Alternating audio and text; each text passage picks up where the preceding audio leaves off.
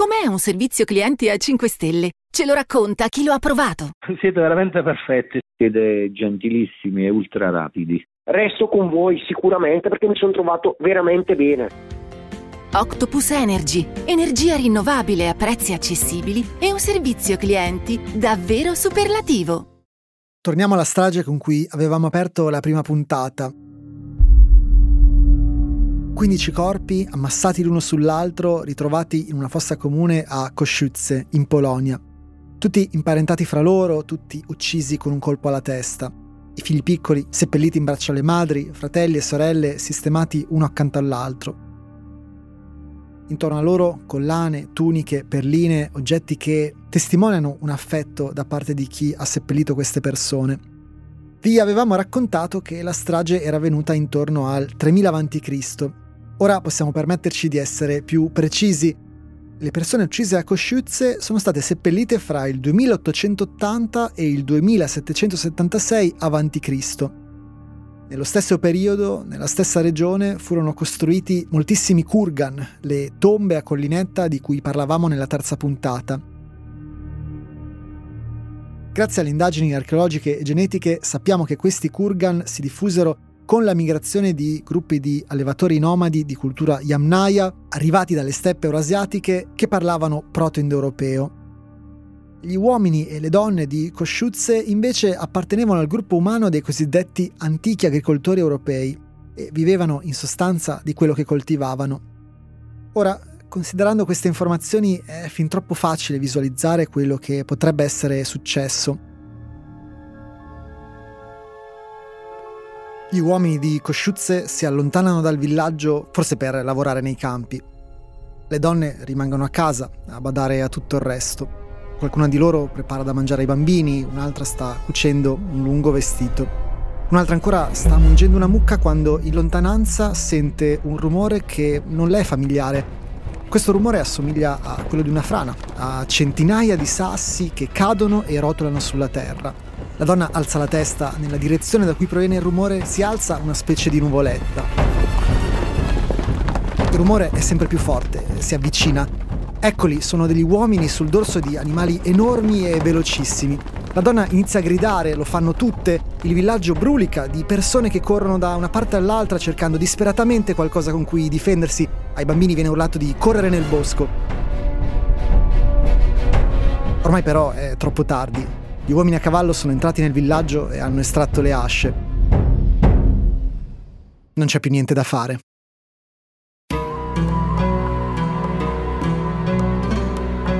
È così che le lingue che ancora parliamo oggi, la società patriarcale, il culto della violenza, sono arrivati in Europa.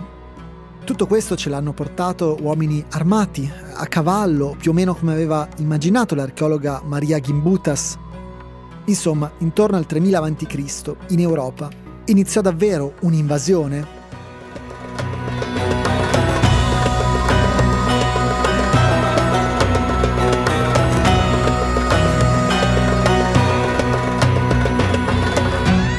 State ascoltando L'Invasione, un podcast del Post di Luca Misculin e Riccardo Ginevra.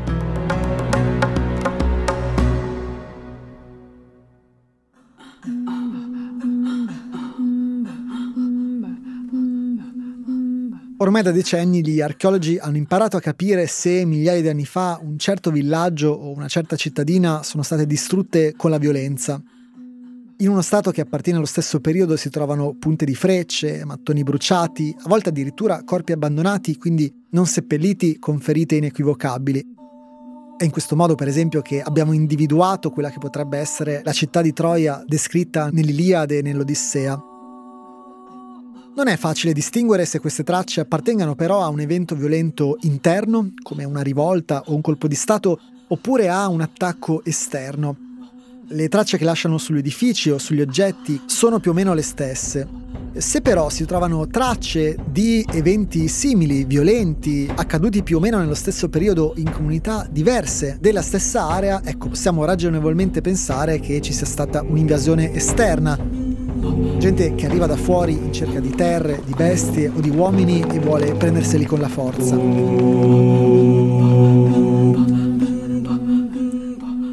Nelle nell'Europa del 3000 a.C. le tracce di queste violenze sono vicine allo zero. Non esistono tracce archeologiche di una invasione violenta, coordinata e su larga scala. Le fosse comuni come quelle di Koshutze sono molto, molto rare. Peraltro nella fossa non c'è nessun oggetto riconducibile alle culture archeologiche delle persone che parlavano proto-indoeuropeo. L'immagine dell'invasione sistemica di un'orda di barbari che si prende con la forza tutto quello che trova era un pilastro della teoria di Gimbutas e oggi a mezzo secolo di distanza ci appare abbastanza fragile. Ma c'è un'altra colonna portante della teoria di Gimbutas che oggi riteniamo definitivamente superata, e cioè l'indole pacifica ed egalitaria dei cosiddetti antichi agricoltori europei. Gimbutas sosteneva che gli abitanti di quella che chiamava Europa antica non fossero preparati a difendersi da un popolo che praticava sistematicamente la violenza perché fra di loro non esistevano o quasi conflitti armati. Oggi sappiamo che la realtà era molto diversa da come la descrisse Gimbutas. La violenza era già un fenomeno diffuso, almeno nell'Europa centrale e orientale, secoli prima che arrivassero gli Yamnaya. Ce lo racconta Rune Iversen, che è archeologo dell'Università di Copenaghen ed esperto di neolitico europeo. What we see here in Central Europe in the later part of this linear pottery culture is that we see some tensions definitely. Da quello che possiamo intuire, Nell'Europa centrale c'erano già delle tensioni. Troviamo fosse comuni in cui le persone seppellite sono state massacrate, uccise con violenza dopo un attacco. Alcuni di questi siti indicano che diverse piccole comunità agricole erano state attaccate. E in questi siti osserviamo che tutti, uomini, donne, bambini, sono stati uccisi con colpi di mazze e asce. Ma c'è una categoria di persone che a volte manca in questi siti e sono le ragazze giovani. Come mai? È possibile che fossero loro la ragione dell'attacco. Abbiamo anche altri parallelismi etnografici. Nelle comunità agricole poco complesse viene assegnato grande valore al bestiame. E anche in queste antiche società europee sappiamo che le bestie erano molto importanti. È quindi possibile che queste fosse comuni siano state il risultato di razzie di bestie o forse di ragazze giovani. Forse erano queste due le ragioni degli attacchi. Tutto questo ci mostra che queste società agricole non erano per nulla pacifiche e forse possiamo anche ipotizzare che avessero società a struttura patriarcale, cioè una caratteristica propria anche delle successive società indoeuropee.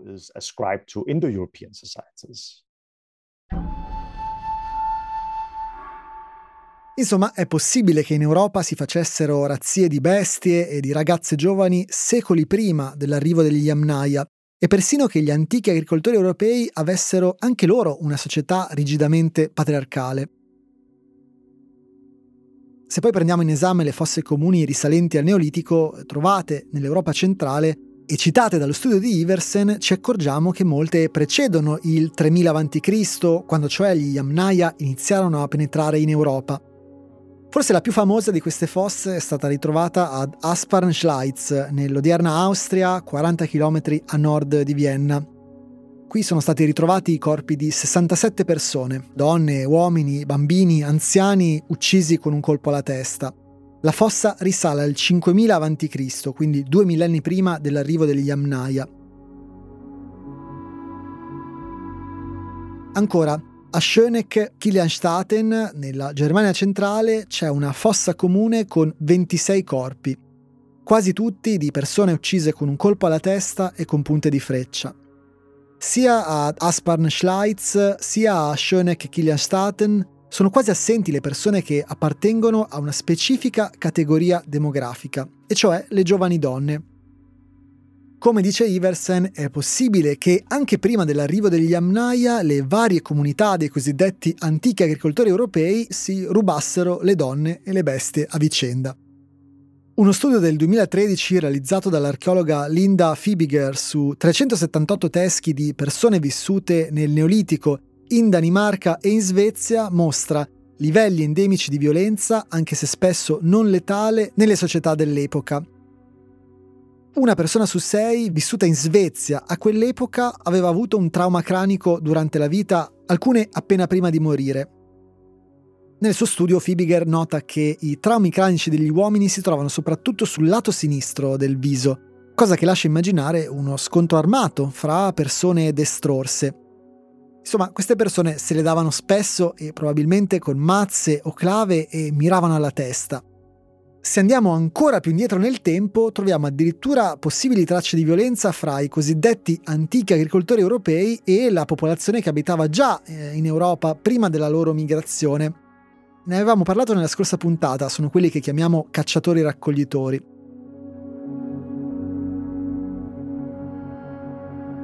Uno studio del 2020 ha ipotizzato una specie di battaglia fra antichi agricoltori europei e cacciatori-raccoglitori avvenuta intorno al 5300 a.C. sui Pirenei, al confine fra Francia e Spagna. In una grotta a 1500 metri sul livello del mare, nella cittadina di San Feliu de Veri, a nord di Huesca, sono stati trovati 13 corpi. Dal punto di vista genetico, i corpi hanno il profilo degli antichi agricoltori europei, 9 appartengono alla fase più antica dell'insediamento, stimata fra 5326 a.C. e 5067 a.C. Tutti e nove questi corpi mostrano segni di violenza. Almeno due persone sono state uccise da una freccia. Gli autori dello studio hanno messo in relazione queste tracce con una pittura rupestre di una grotta scoperta circa 200 km a sud, poco a nord di Valencia, risalente più o meno allo stesso periodo. In questa pittura si vedono 29 figure stilizzate, disegnate con un inchiostro scuro, e quasi tutte impugnano un arco e si affrontano in due schieramenti contrapposti. È molto chiaramente una scena di battaglia. Insomma, per riassumere, gli archeologi ce lo dicono chiaramente, il quadro degli antichi agricoltori pacifici e indifesi non regge.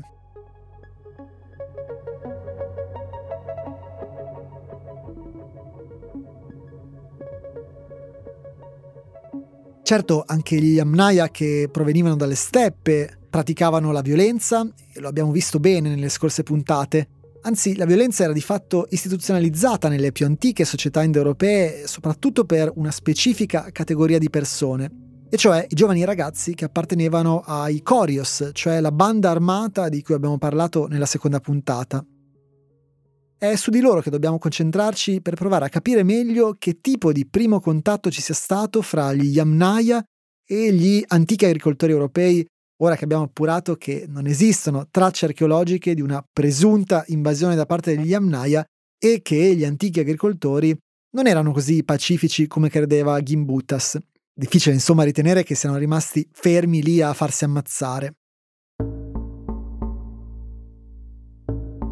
Un breve ripasso, la parola ricostruita Corios, cioè banda armata, eh, si riferiva a un gruppo di giovani maschi più o meno della stessa età che nella società proto-indoeuropea passavano ai margini della società un periodo relativamente lungo, diversi anni probabilmente, prima di poterci rientrare a tutti gli effetti da maschi adulti. Durante questo periodo questi ragazzi vivevano probabilmente di rapine, praticavano furti, aggressioni e stupri ai danni di persone esterne alla loro comunità di appartenenza. Di fatto era una forma di violenza tollerata, la società indoeuropea prevedeva che solo dopo questo addestramento i maschi adulti potessero prendere il posto che gli spettava alla guida del loro clan patriarcale. Sono per esempio riflessi lontani del corios proto-indoeuropeo la banda di giovani latini capeggiati da Romolo e Remo che rapinano altre bande di predoni e rapiscono le donne sabine nel mito romano, o anche la tradizione di Sparta di far passare lunghi periodi nei boschi ai propri giovani uomini come una prova di passaggio all'età adulta, la cosiddetta crypteia. I giovani membri del Corios si identificavano con l'immagine del lupo o del cane, animali tendenzialmente aggressivi che vivono in branco. È per questo verosimilmente che si dice che Romolo e Remo siano stati allattati da una lupa.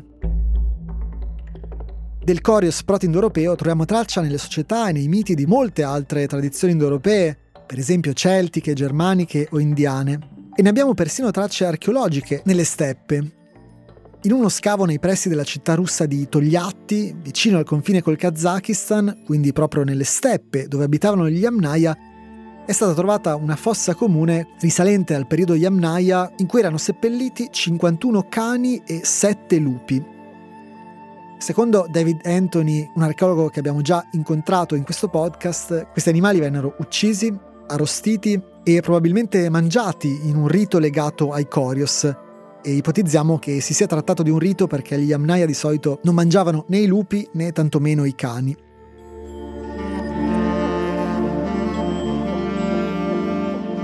Ma perché abbiamo tirato fuori il Corios, la banda armata? Perché secondo David Anthony furono proprio loro i primi a spingersi in Europa e a entrare in contatto con gli antichi agricoltori europei durante le loro scorribande. Anthony lega il Corios a una figura molto nota negli studi sociologici sugli spostamenti umani a lunga distanza, e cioè quella dei cosiddetti scout. Uno dei primi a usare questo termine fu l'antropologo statunitense Lidom Lefferts negli anni 70. Lefferts teorizzò che in tutta la storia umana gli spostamenti a lunga distanza seguono più o meno lo stesso copione. C'è un primo gruppo di persone che Lefferts definisce scout che lascia una comunità per spostarsi a centinaia se non migliaia di chilometri di distanza.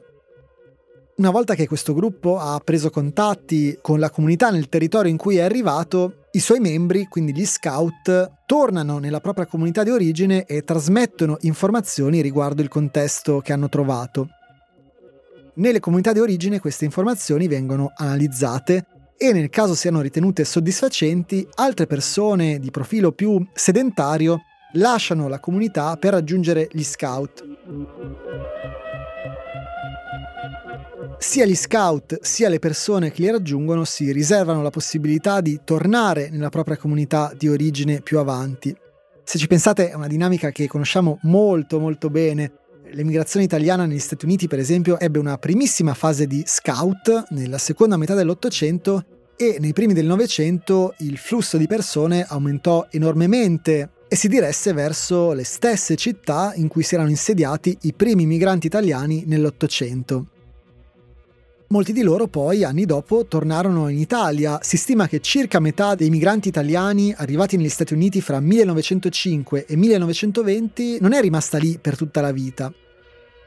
Un altro principio teorizzato da Lefferts è che le informazioni fra gli scout e la comunità di origine si trasmettano soprattutto attraverso legami familiari e di amicizia stretta. Ancora oggi è la regione per cui, per esempio, le persone cinesi che abitano a Milano provengono quasi tutte dalla stessa provincia cinese, che è quella di Wenzhou, a sud di Shanghai. I primi scout arrivarono in città, si trovarono bene e lo raccontarono ad amici e parenti che poi, in un secondo momento, li hanno raggiunti. Ma torniamo a noi. Qual è la teoria di David Anthony riguardo ai giovani uomini Yamnaya che facevano parte del Corios e al loro ruolo di scout? Eccola sintetizzata in un articolo uscito proprio l'anno scorso. È possibile che le bande armate si comportassero come degli scout, che esploravano nuovi territori e tornavano con delle informazioni. Chiunque in realtà può essere uno scout, commercianti, missionari, mercenari, lavoratori stagionali. Ma l'istituzione di una banda armata di giovani uomini è una possibilità intrigante, corroborata dalla mitologia comparata e dall'archeologia. È possibile che ci siano state tante piccole migrazioni esplorative, compiute per lo più da ragazzi adolescenti. A queste razzie esplorative, poi, sono forse seguiti spostamenti di gruppi di persone imparentate con i ragazzi, che avevano ricevuto da loro alcune informazioni su destinazioni adatte.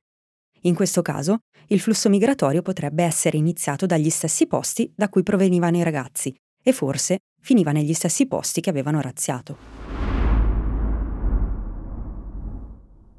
La parola chiave qui è migrazione. Eh, la tesi di Anthony è che dopo una prima fase di esplorazione, saccheggi, ruberie da parte dei giovani uomini del Corios, le persone che parlavano proto-indoeuropeo abbiano avuto relazioni e contatti decisamente più strutturati con le comunità di antichi agricoltori europei.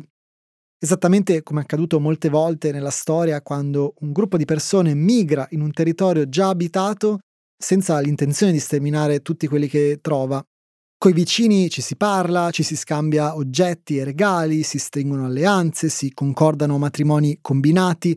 Ecco, nel caso degli Yamnaya è successo anche qualcosa di più, e cioè la nascita di comunità miste con gli agricoltori europei.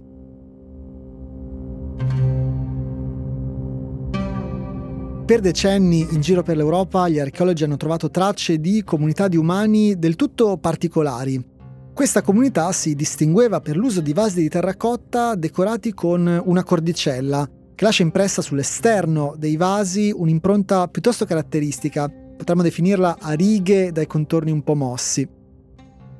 Senza grande fantasia, gli archeologi hanno soprannominato questa comunità cultura della ceramica cordata. I resti di questa comunità risalgono a un periodo compreso fra 2800 e 2300 a.C e li ritroviamo sparsi nell'Europa centrale e orientale, dai paesi baltici fino alla Svizzera, passando dalla Polonia alla Danimarca e la Germania. Fino a qualche anno fa la cultura della ceramica cordata aveva sempre lasciato perplessi gli archeologi. Le loro tombe erano singole, a differenza delle fosse comuni tipiche delle più antiche comunità europee neolitiche, ma al contempo nei loro insediamenti si praticava l'agricoltura, esattamente come nel resto dell'Europa. Anche i vasi, oltre a essere decorati in maniera così particolare, avevano una forma strana e poco paragonabile a quelle dei vicini. Una prima risposta sulla provenienza delle persone della cultura della ceramica cordata arrivò nel 2015, di nuovo con David Reich e i suoi studi sul DNA antico. Il corredo genetico delle persone seppellite nelle tombe della cultura della ceramica cordata combaciava al 75% con il cosiddetto DNA delle steppe, cioè quello degli Yamnaya, cioè le persone che probabilmente parlavano proto-indoeuropeo. Per il resto, per il 25%, era simile a quello dei cosiddetti antichi agricoltori europei. Negli anni seguenti allo studio di Reich, la cultura della ceramica cordata è stata studiata molto attentamente. Diversi studiosi sono convinti che investigandone le tracce archeologiche e genetiche si possa capire davvero che tipo di contatti ci furono fra gli Yamnaya provenienti dalle steppe e i cosiddetti antichi agricoltori europei. Gli Yamnaya, e l'abbiamo visto più volte in questo podcast, seppellivano i propri capi uomini dentro a tombe singole. Le persone della cultura della ceramica cordata facevano una cosa simile, e cioè seppellivano le persone dentro tombe singole, ma attorno a queste sepolture costruivano dei cerchi di pietre simili a quelli che si trovano in tutta l'Europa neolitica.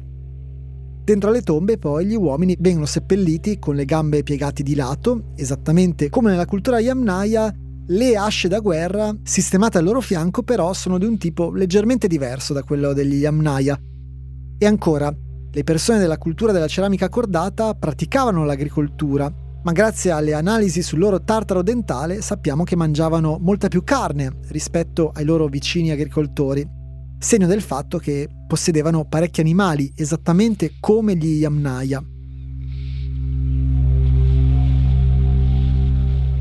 Del fatto che ci sia stato un periodo di contatto e mescolanza tra comunità con stili di vita diversi, abbiamo chiare tracce non solo archeologiche e genetiche, ma anche linguistiche.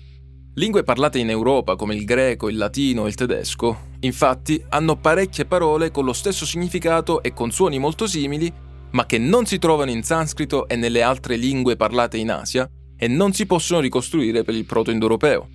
Devono quindi avere un'altra origine. Ad esempio, inglese bean, fagiolo, e latino faba, da cui italiano fava, si possono ricondurre ad un comune antenato non indoeuropeo, bau o bab, dal significato fava. Oppure greco rapius, antico tedesco ruoba e ovviamente latino e italiano rapa, si possono ricondurre ad un altro antenato non indoeuropeo, raap, dal significato rapa.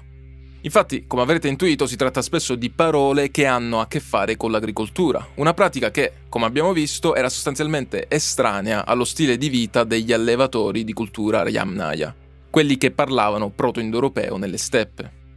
I linguisti chiamano con il nome di sostrato agricolo o sostrato neolitico questo strato di parole che sono comuni a tante lingue d'Europa, ma per vari motivi non si possono ricostruire per il proto-indoeuropeo e devono quindi avere un'altra origine.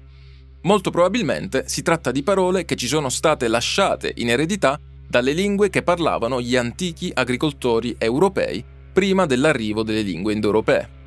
Il fenomeno del sostrato agricolo è stato studiato parecchio dal gruppo di ricerca del linguista olandese Guus Kronen dell'Università di Leida, il quale anche insieme a specialisti di archeologia che avete già ascoltato in questo podcast, come i danesi Rune Iversen e Christian Christiansen, ha studiato i contatti e le interazioni tra i nuovi arrivati dalle steppe e gli antichi agricoltori europei.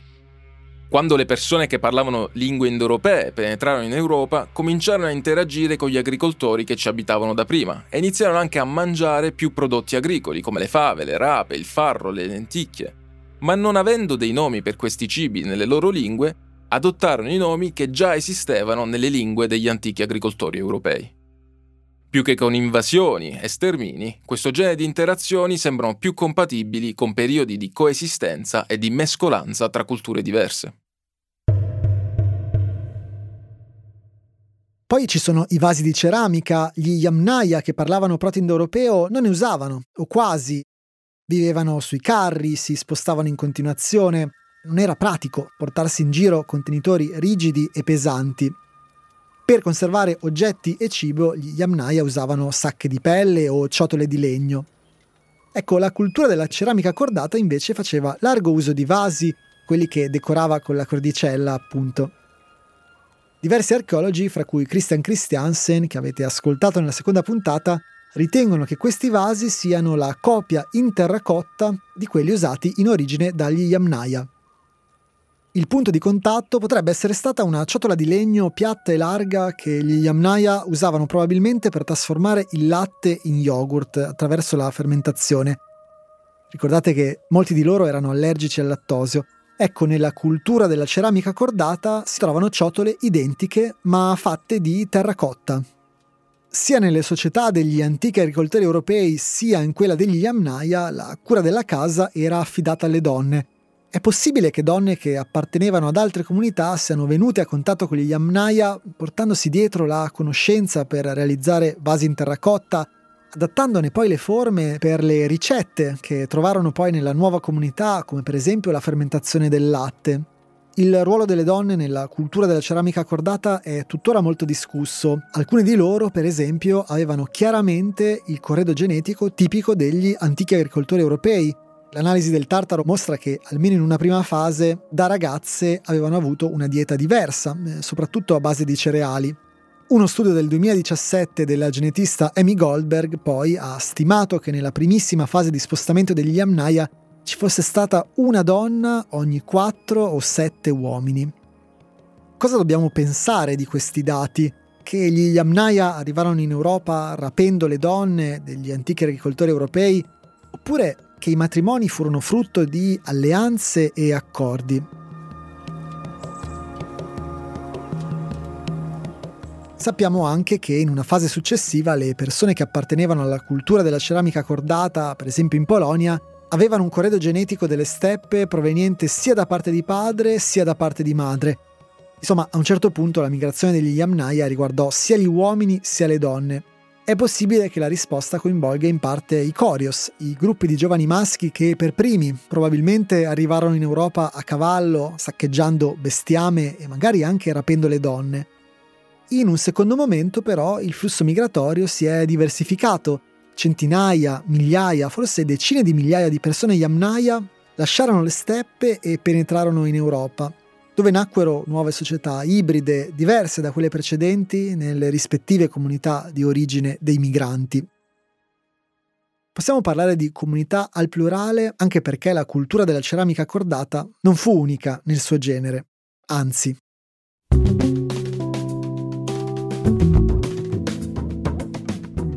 A ovest della cultura della ceramica cordata, a partire circa dal 2750 a.C., quindi più o meno tre secoli dopo l'arrivo degli Yamnaya in Europa, si sviluppò un altro grande gruppo molto riconoscibile per le sue tracce archeologiche, che includono soprattutto dei vasi abbastanza peculiari con l'orlo arricciato. Oggi chiamiamo questa cultura archeologica cultura del vaso campaniforme, per la somiglianza di questi oggetti con delle piccole campane. Ecco, possiamo dire che gli archeologi europei non sono esattamente dei fenomeni nel trovare nomi originali per le culture archeologiche, ma insomma proseguiamo.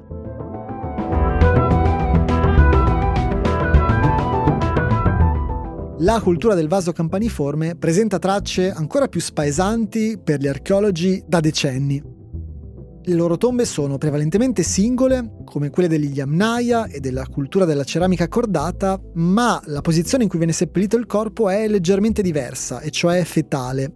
Inoltre, nella cultura del vaso campaniforme, anche alcune donne ricevono sepolture piene di oggetti al pari degli uomini, cosa che forse suggerisce una società un filo più egalitaria rispetto alle altre due. Le persone della cultura del vaso campaniforme poi erano molto molto esperte nel maneggiare metalli e sappiamo che praticavano il commercio anche a lunga distanza per via degli oggetti di varia provenienza geografica trovati nelle loro tombe. La più antica traccia di questa cultura è stata trovata in Spagna Sappiamo poi che si diffusero in Francia, in Gran Bretagna, dove nel giro di qualche secolo rimpiazzarono del tutto gli abitanti che c'erano prima, e infine i gruppi umani della cultura del vaso campaniforme arrivarono anche in Italia. La traccia più antica di questa cultura in territorio italiano è stata rinvenuta nel 2009 in uno scavo diretto dall'archeologa Maria Bernabò Brea nel comune di Parma, nella periferia sud della città, Durante lo scavo preliminare a un cantiere sono emerse due tombe risalenti a un periodo compreso fra il 2300 e il 1900 a.C. Nelle tombe sono state seppellite cinque persone, in tutto tre uomini e due donne, e i cinque corpi sono stati sistemati in posizioni quasi fetali, forse in una bara di legno. Ai loro piedi erano stati distribuiti vari vasi e bicchieri con la caratteristica forma a campana Tre di questi corpi sono stati analizzati con la tecnica del DNA antico da un grosso studio del 2018 sulla cultura del vaso campaniforme. Ecco, due di queste persone avevano un quarto del corredo genetico che combaciava con il cosiddetto DNA delle steppe. Un altro corpo invece non ne aveva alcuna traccia. In tutta l'Emilia Romagna si trovano parecchie tombe del periodo intorno al 2000 a.C. che fanno riferimento alla cultura del vaso campaniforme è ragionevole pensare che questo gruppo di persone si possa ricondurre almeno in parte agli Yamnaya penetrati in Europa circa mille anni prima.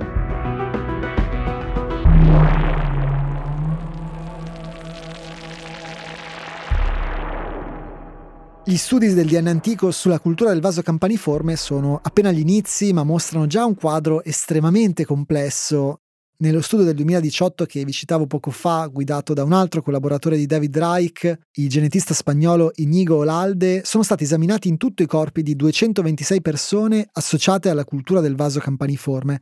I risultati sono estremamente eterogenei. Nei Paesi Bassi e in Gran Bretagna il corredo genetico delle steppe formava circa la metà e in alcuni casi anche di più di quello delle persone esaminate, anche in Germania siamo intorno al 50%, in Italia invece è stato stimato intorno al 25%.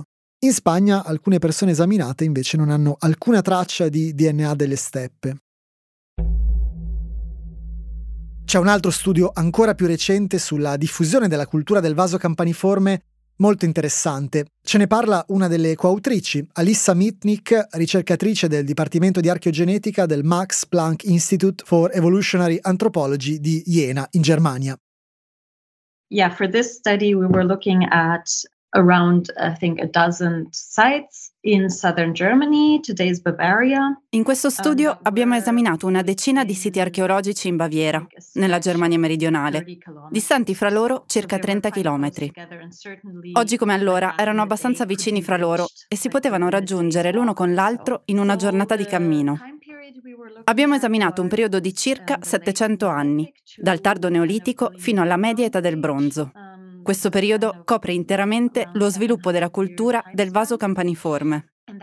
Nel primo periodo in cui compare, osserviamo una caratteristica molto particolare nelle sue sepolture. Il DNA delle steppe proveniva dai maschi. Poi, verso l'inizio dell'era del bronzo, il quadro si fa più eterogeneo. Un segnale del fatto che era ancora in corso un incontro fra persone con un corredo genetico molto diverso. Alcune persone avevano un corredo genetico più vicino a quello degli antichi agricoltori europei, altre invece avevano un'alta percentuale di DNA delle steppe. Nel corso dell'età del bronzo, progressivamente, queste popolazioni si sono omogenizzate anche dal punto di vista genetico.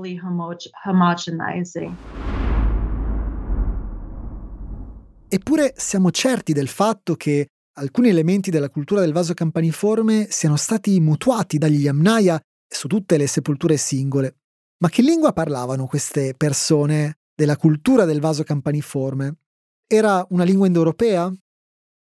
La cultura del vaso campaniforme si diffonde progressivamente in tutta Europa, dall'Italia fino alle isole britanniche, e alcuni studiosi hanno cercato di collegare questo dato con la diffusione di un preciso ramo delle lingue indoeuropee, quello delle lingue celtiche, come il gallico di Asterix e Obelix, parlato tra le odierne Francia e Italia settentrionale, il gaelico parlato tuttora in Irlanda o il bretone che si parla ancora oggi in Bretagna. Secondo questa teoria, le persone del vaso campaniforme avrebbero quindi parlato l'antenato ricostruito di tutte queste lingue celtiche, il cosiddetto proto-celtico. Questo anche perché gli archeologi e i genetisti non riescono a trovare un'altra grande migrazione preistorica che interessi esattamente queste stesse aree, dove successivamente compariranno per la prima volta le lingue celtiche. Questa teoria però ha diversi aspetti problematici. Uno su tutti la data della migrazione, che sembra essere troppo antica. Non solo le lingue celtiche sono troppo simili tra di loro per essersi separate l'una dall'altra già nel terzo millennio a.C., durante l'età del bronzo, ma l'etimologia ci dice anche che le lingue celtiche non possono essersi diffuse prima dell'età del ferro, cioè parecchi secoli dopo. Questo perché, comparando tra di loro queste lingue, possiamo ricostruire molto bene per il loro antenato comune, il protoceltico, una parola che significava ferro, isarno, imparentata ad esempio con il termine inglese iron, ferro. Questo sembra indicare che le persone che parlavano protoceltico hanno effettivamente conosciuto il ferro e solo in un secondo momento si sono separate in comunità che hanno sviluppato lingue diverse. È più che possibile che in futuro si trovino soluzioni a questi problemi, ma almeno per il momento la lingua degli individui della cultura del vaso campaniforme rimane un mistero e questo ci ricorda ancora una volta che non possiamo identificare con troppa leggerezza lingue ricostruite, culture archeologiche preistoriche e corredi genetici. Così come individui con corredi genetici abbastanza diversi possono condividere una stessa cultura materiale, non sempre si riesce a identificare la diffusione di una data cultura archeologica preistorica con una precisa lingua ricostruita. Proprio come succede oggi, anche nel passato persone di provenienze geografiche diverse potevano incontrarsi, scambiarsi oggetti e addirittura convivere l'uno accanto all'altro, finendo a volte per condividere una stessa lingua, oppure a volte mantenendo ciascuno la propria identità linguistica. Pensate ancora una volta all'esempio degli Stati Uniti, paese in cui persone di provenienza molto diversa finiscono per usare tecnologie simili e parlare una stessa lingua, l'inglese.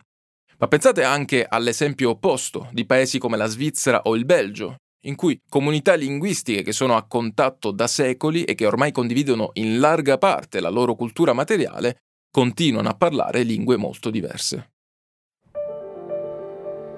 Ve ne sarete accorti, il quadro che possiamo mettere insieme con le prove archeologiche e genetiche e linguistiche racconta di una mescolanza fra invasori e invasi tutto quello che vi abbiamo raccontato si può descrivere con una parola che archeologi, linguisti, antropologi e genetisti stanno usando sempre più spesso per descrivere gli enormi e vastissimi movimenti umani avvenuti in Europa dopo il 10.000 a.C. E quella parola è migrazione.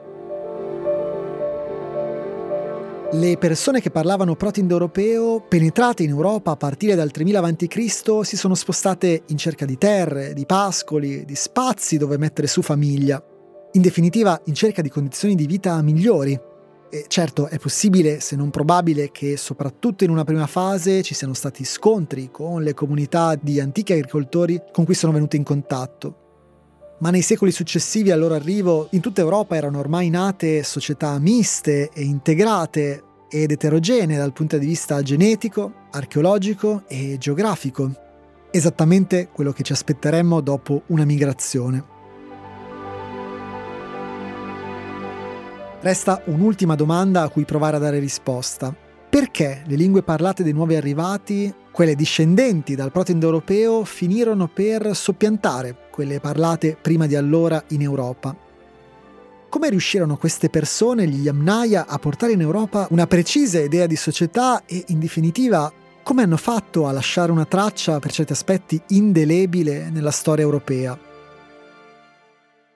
Non ne siamo certi e se siete arrivati fin qua sapete bene che per molte delle domande che abbiamo sollevato questa è un po' la risposta standard. Abbiamo però due possibili risposte che peraltro non si escludono affatto l'una con l'altra. Una proviene dalla prospettiva delle scienze naturali, come la biologia, l'altra proviene da quelle sociali.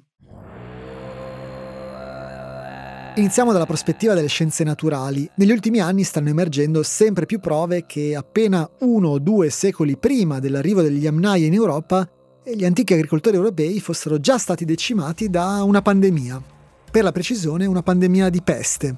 Non quella bubbonica che causò la morte di milioni di persone verso la fine del Medioevo, ma una sua lontana parente che causava soprattutto complicazioni polmonari che però per popolazioni senza una naturale immunità o alcun tipo di vaccino portava a una morte certa. Uno studio del 2019 guidato dal microbiologo argentino Nicolás Rascovan ha individuato il primo caso di peste mai rivelato su un essere umano nel corpo di una persona morta intorno al 2900 a.C. in Svezia. A quel tempo gli Yamnaya erano appena arrivati in Europa orientale. Certo, è possibile che la peste in Europa sia comunque arrivata grazie a loro in maniera indiretta. Eh, lo studio di Raskovan ha osservato che su diversi corpi riconducibili alla cultura Yamnaya c'erano tracce di peste. Al momento l'ipotesi di lavoro di alcuni archeologi è che si sia sviluppata prima fra gli Yamnaya, per via della loro abitudine a vivere a stretto contatto con gli animali che allevavano, e poi attraverso mercanti o scambi commerciali si è arrivata fino in Europa dove sembra abbia causato moltissimi morti fra gli antichi agricoltori europei anche se di numeri precisi purtroppo non ne abbiamo. E quando poi i discendenti degli Yamnaya sono fisicamente arrivati nell'Europa centrale, è possibile che avessero già sviluppato una certa immunità a differenza degli antichi agricoltori europei che invece erano stati a contatto troppo poco con questa malattia per sviluppare appunto una immunità. Secondo questa teoria, insomma, gli Yamnaya avrebbero trasmesso la loro lingua e sarebbero riusciti a imporre il loro modello di società agli antichi agricoltori europei perché questi ultimi erano già in declino per via della peste. L'altra possibile risposta invece ha a che fare col modello sociale degli Yamnaya che potrebbe averli portati a mischiarsi spontaneamente con le comunità di antichi agricoltori europei. Torniamo su un concetto di cui abbiamo parlato più volte in questo podcast, e cioè quello di ospitalità. Il proto-indoeuropeo aveva una parola, ghostis, cioè ospite, che nelle varie lingue indoeuropee in cui è sopravvissuta, come latino hostis o tedesco gast, ha dato esito sia a parole con significato di ospite nel senso di persona ospitata, sia di ospite nel senso del padrone di casa che garantisce accoglienza. Questo perché nelle più antiche tradizioni indoeuropee giunte fino a noi, come ad esempio quella greca, l'ospitalità era concepita non come una tradizione che si compiva una tantum verso gli altri per buona educazione, ma come una vera e propria relazione reciproca che stabiliva una amicizia duratura tra singoli, o addirittura un'alleanza istituzionalizzata tra clan. Oggi io e la mia famiglia ospitiamo te e la tua famiglia perché domani saremo io e la mia famiglia ad avere bisogno della vostra ospitalità. Secondo alcuni linguisti, questa parola protoindoeuropea ghostis, ospite, potrebbe a sua volta avere al suo interno la radice gos, che significava mangiare, e quindi essere legata alla commensalità, questo perché la legge dell'ospitalità richiedeva che per prima cosa alle persone sopraggiunte si offrisse del cibo e da mangiare, prima ancora di chiedere da dove venissero o che cosa cercassero. È una mentalità che si vede ancora chiaramente nell'Iliade e nell'Odissea, ad esempio, dove violare questi comportamenti è considerata una cosa gravissima. I miti delle tradizioni indoeuropee sono infatti pieni di divinità ed esseri umani che si ospitano a vicenda con fare cerimonioso ma sono anche pieni di personaggi o mostri che infrangono queste leggi dell'ospitalità e vengono per questo puniti duramente. Pensate al ciclope Polifemo dell'Odissea, che un giorno torna alla sua caverna dai pascoli e si trova in casa Ulisse e i suoi compagni. E invece di offrirgli da mangiare, si comporta in maniera mostruosa e comincia lui stesso a divorarli, comportandosi da cattivo padrone di casa che si nutre dei propri ospiti invece di nutrirli sarà duramente punito per il suo crimine venendo accecato da Ulisse e i suoi compagni. L'indoeuropeista americano Calvert Watkins, tra i più grandi specialisti di mitologia indoeuropea del secolo scorso, ha individuato diversi paralleli tra questa storia greca di ospitalità tradita e altre storie simili in lingue indoeuropee antiche, come il poema antico inglese Beowulf, che abbiamo citato già nella seconda puntata, o la nordica Kretis Saga, saga di Grettir.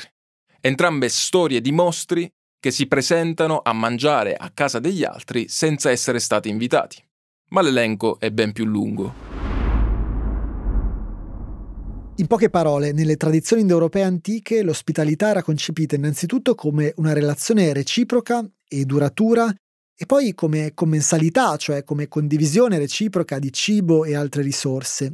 Per un capo nelle steppe stringere alleanze di questo genere era necessario per avere a disposizione, anche durante i propri spostamenti, spazi delimitati in cui far pascolare le proprie bestie stabilirsi, anche solo temporaneamente, con la propria gente. Ottenere questi spazi con la violenza e la guerra ovviamente era una possibilità, ma un'altra opzione, probabilmente quella più diffusa, era quella di stringere legami di ospitalità e accordi di mutuo aiuto con persone che non facevano parte del proprio clan. Anche un'altra caratteristica del modello sociale degli Yamnaya li spingeva spontaneamente verso gli altri, è l'esogamia, cioè il matrimonio con donne al di fuori della propria famiglia. In una società pastorale i beni sono soprattutto mobili e in occasione di morti violente o naturali c'è bisogno di regole ben precise per determinare a chi spettano. Ne parlavamo nel secondo episodio. Nella società Yamnaya probabilmente soltanto i figli primogeniti ereditavano i beni del padre. Se non volevano restare alle dipendenze del fratello maggiore, quindi, alcuni uomini Yamnaya, non primogeniti, erano spinti a cercare bestiame, terre e una donna altrove entrando in contatto con comunità straniere, in cui spesso inizialmente operavano come subordinati, cosiddetti clienti, alle dipendenze di una persona più potente, un cosiddetto patrono. Questo genere di rapporti tra potenti patroni e i loro clientes erano molto importanti nella società romana, da cui appunto provengono questi termini. Ma in tante tradizioni indoeuropee troviamo storie e miti che parlavano di situazioni analoghe esseri umani o divinità che vengono accolti in una comunità diversa da quella da cui provengono, inizialmente alle dipendenze di un patrono più potente, ma talvolta raggiungendo anche posizioni di prestigio. Pensate al primo re etrusco di Roma, Tarquinio Prisco, che secondo la leggenda era figlio di un immigrato greco di nome Demarato. Oppure alla famiglia di dei nordici chiamati Vanir, che secondo il mito lasciarono la loro terra d'origine, Vanaheim, per andare ad abitare ad Asgard, la terra degli dei. O ancora ai gemelli divini del mito sanscrito, i cosiddetti Ashvin, i quali originariamente abitavano in mezzo agli uomini e solo successivamente furono accolti tra gli dei grazie alle loro speciali competenze rituali. And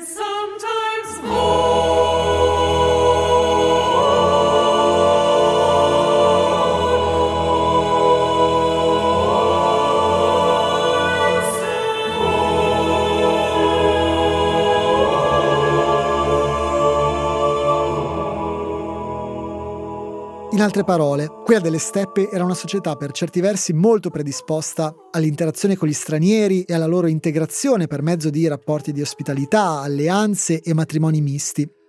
È più che possibile che sia stato questo aspetto a permettere che il modello di società degli Yamnaya e le loro lingue venissero adottati da un numero sempre maggiore di comunità, dando origine a gruppi umani misti dal punto di vista linguistico, archeologico e genetico, come abbiamo visto.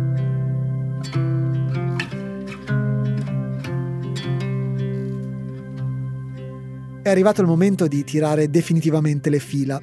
Siamo partiti da una strage, i cui responsabili non sono ancora stati scoperti, ma non è necessario scomodare Stefano Nazzi per farci un'idea del contesto in cui è avvenuta. I primi contatti fra persone che arrivarono in Europa portandosi con sé le prime lingue indoeuropee furono incontri-scontri e del resto l'abbiamo visto, nemmeno i gruppi umani più affini culturalmente e geneticamente alle 15 persone finite in quella fossa di Košice erano particolarmente pacifici. Nella fase subito successiva però in ogni angolo d'Europa emersero società ibride, miste, e le lingue e i modelli sociali che si imposero, nonostante fossero senz'altro permeati da una mentalità patriarcale e violenta, erano anche predisposti al contatto col diverso, anzi all'integrazione vera e propria all'interno delle stesse comunità di persone di provenienza diversa.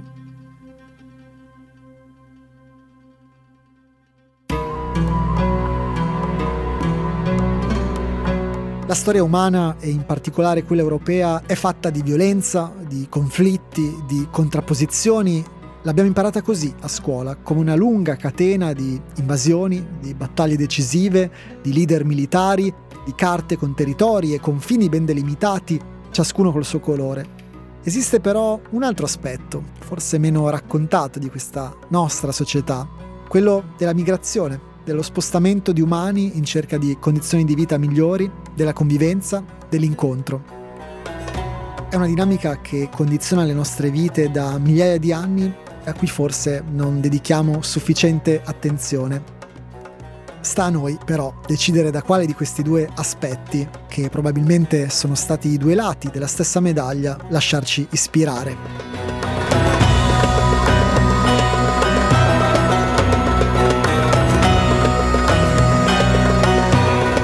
Hai ascoltato la quinta puntata dell'Invasione, un podcast del Post scritto e narrato da Luca Misculin e Riccardo Ginebra. Trovi le altre puntate dell'invasione sull'app del post e sulle principali piattaforme di podcast.